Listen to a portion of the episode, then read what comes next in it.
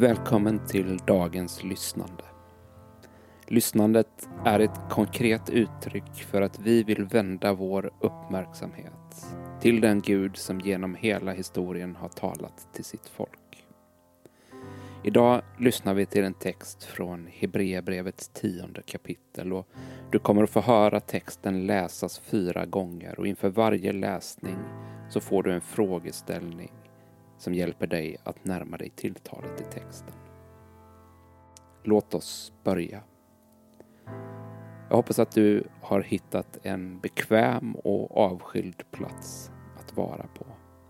Och för att hjälpa oss själva att landa, ta tre djupa andetag och tillåt dig själv att bli närvarande inför ordet.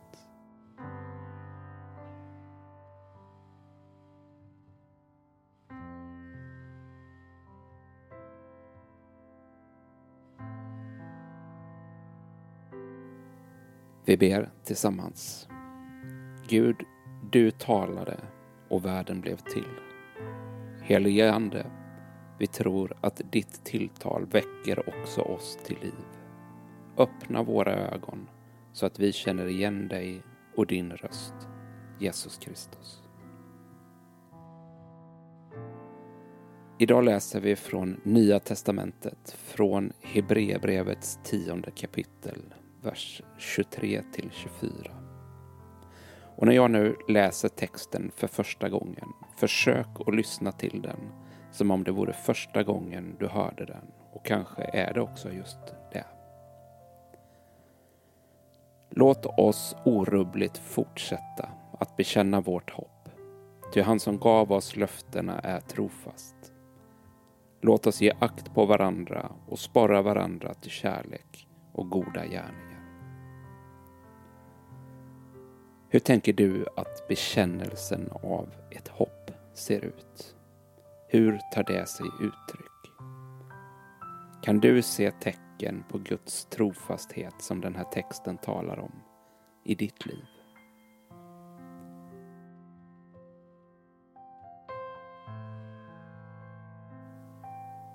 Inför den andra läsningen så ber vi den helige Ande att uppmärksamma oss på ett särskilt ord eller en mening i de här verserna som kan ha ett särskild betydelse för oss idag. Så när jag läser texten igen, öppna dig för Guds andes tilltal om vad i texten som har särskild betydelse för dig idag. Låt oss orubbligt fortsätta att bekänna vårt hopp. Ty han som gav oss löftena är trofast.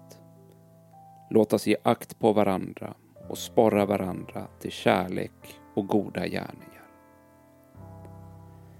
Vilket ord eller vilken mening stod ut för dig i texten? Viska det tyst för dig själv eller säg det högt. Eller skriv ner det och bär med dig det under din dag. I den tredje läsningen så föreställer vi oss att Gud är närvarande i rummet där vi sitter. För det är han och han talar till dig som till en vän. I samtalet så bjuder han in dig att också tala till honom. Han säger Låt oss orubbligt fortsätta att bekänna vårt hopp, till han som gav oss löftena är trofast. Låt oss ge akt på varandra och sporra varandra till kärlek och goda gärningar. När Gud nu har sagt detta, vad blir din respons? Finns det frågor som du vill ställa, tacksamhet som du vill uttrycka eller situationer i ditt liv som du vill nämna? Gör det. Gör det tyst eller högt. Eller om du vill, skriv ner ditt svar till Gud.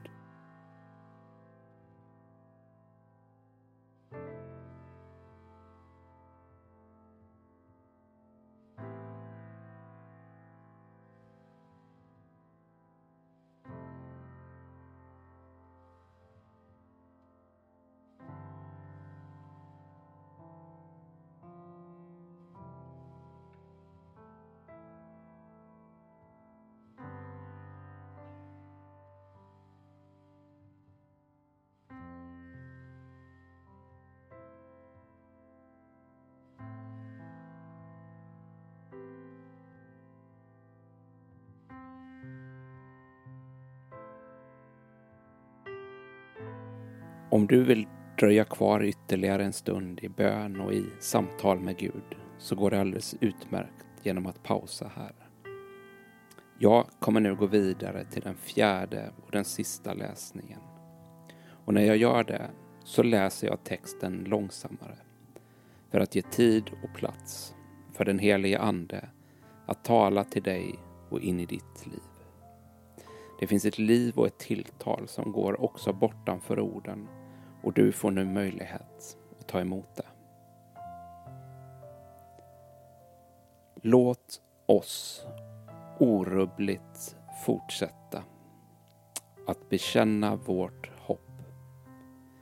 Ty han som gav oss löftena är trofast.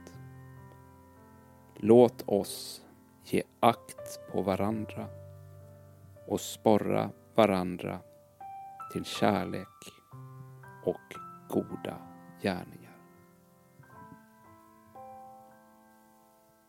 Vi har nu lyssnat till Guds ord och det är vår tro att det vill färga och forma oss i det som vi möter idag. Tack för att du var med och imorgon finns återigen ett nytt avsnitt tillgängligt. Välkommen med då. Till sist, ta emot Guds välsignelse. Vår Herre Jesu Kristi nåd, Guds kärlek och den helige Andes delaktighet vare med oss alla.